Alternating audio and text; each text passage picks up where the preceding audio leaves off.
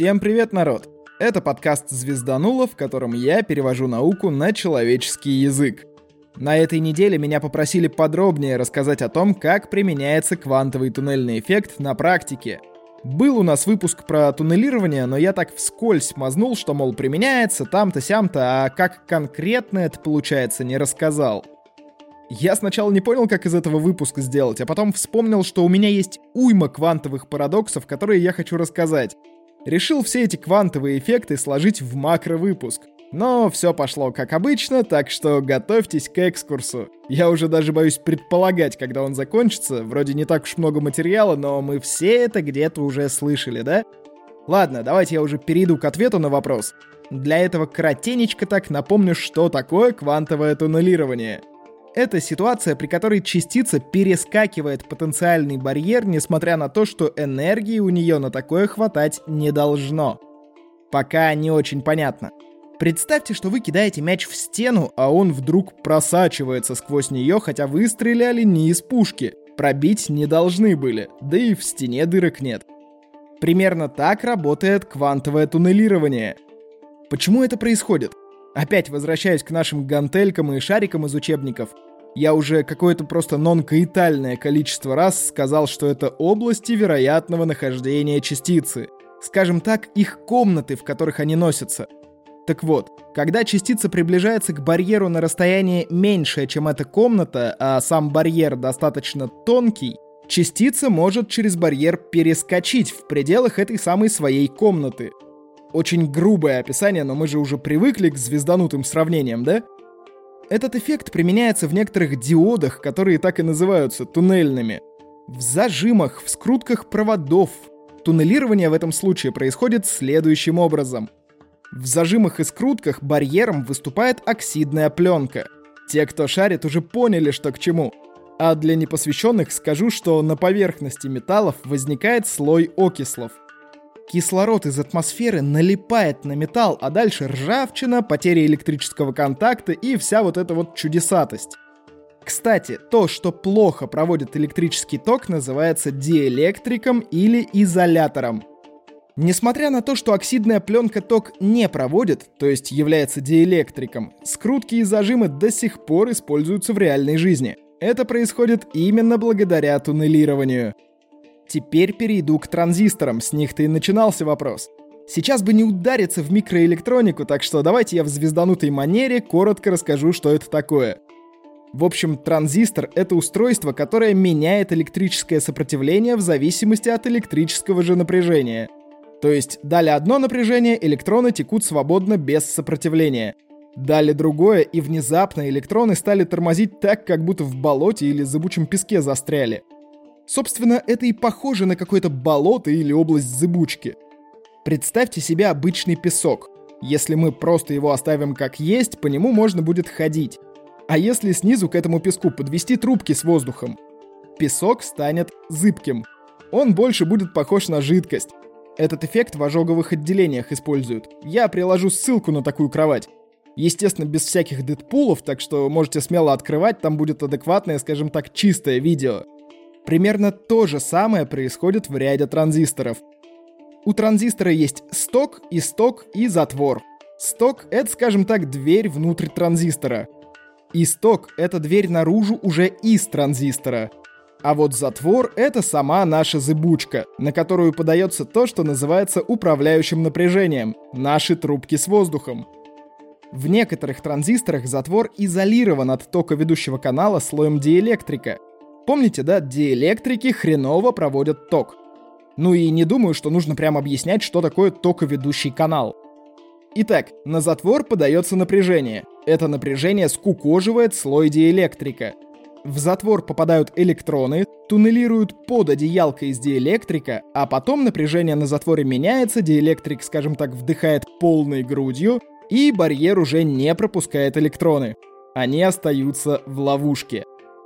Потом опять меняем напряжение на затворе, и электроны снова могут туннелировать на свободу. В диэлектрике электроны могут жить очень долго, поэтому мы пользуемся такими транзисторами во флешках, ключах электронных всяких, как я понимаю, и тому подобных штуковинах, на которых нужно долго хранить заряд так или иначе. Собственно, почему у нас на флешку запись идет дольше, чем считывание? Потому что пока на затвор придет напряжение, пока старые электроны выгонятся, пока новые под одеялку улягутся. А когда мы только посмотреть, то электроны тупо пересчитывают, грубо говоря. Никакой смены не происходит. Еще туннелирование используют в электронных микроскопах. Если вкратце, то микроскоп фактически тыкает щупом в заданное место, на щуп подается некоторый ток, и если он тычется в пустоту, то все стабильно. А вот если рядом что-то есть, какая-то частица, то с щупа начинают туннелировать электроны. Ток немного усиливается, и детекторы говорят, что что-то нашли. То есть фактически такой микроскоп может просто перещупать так атом за атомом чисто на туннельном эффекте – а еще именно туннелирование заставляет гореть звезды. Внезапно. Термоядерный синтез возможен только благодаря туннелированию. Помните, да, водород превращается в гелий. Для этого нужно превратить ядра водорода в ядра гелия. Электроны пока не при делах. Так вот, в ядре водорода один протон и один нейтрон. В гелиевом два протона и один нейтрон. Просто так столкнуть ядра у нас бы не получилось. Попробуйте прижать два одинаковых полюса магнитов друг к другу. Хрен там плавал, да? С протонами та же фигня. Они заряжены одинаково и из-за этого отталкиваются друг от друга. Закон Кулона говорит, что два точечных заряда с одинаковым знаком будут отталкиваться друг от друга. И сила этого отталкивания зависит от расстояния. Чем дальше заряды, тем меньше отталкиваются. Два магнита могут лежать недалеко друг от друга, но чем ближе вы будете их друг к другу подносить, тем сильнее они будут отталкиваться. Отсюда в физике появилось понятие кулоновского барьера. Оно показывает расстояние, на которое должны сблизиться заряды, чтобы стуннелировать и уже не отталкиваться. Если преодолеть кулоновский барьер, то сильное ядерное взаимодействие помирит заряды и соединит их в нечто целое. Например, в гелиевое ядро. Помню, в детстве у некоторых друзей появлялись компы, и часто там появлялась такая игруха — Кармагеддон. Это гонки, только гонки, скажем так, на выживание. Нужно было переугробить всех соперников по пути к финишу, ну и самому выжить желательно. Позже знамя игры «Раздолбая» в прямом смысле слова подхватил Flatout. Мне он до сих пор нравится, пока поиграть не могу, но руки чешутся. Это я вот к чему. Представьте себе, что существует толпа автомобилей, которые друг в друга врезаются. Если скорости при столкновении будут относительно маленькими, то случится более-менее предсказуемая история. Ну, капоты помнутся, но стекла повылетают. Проводителей целенаправленно молчу.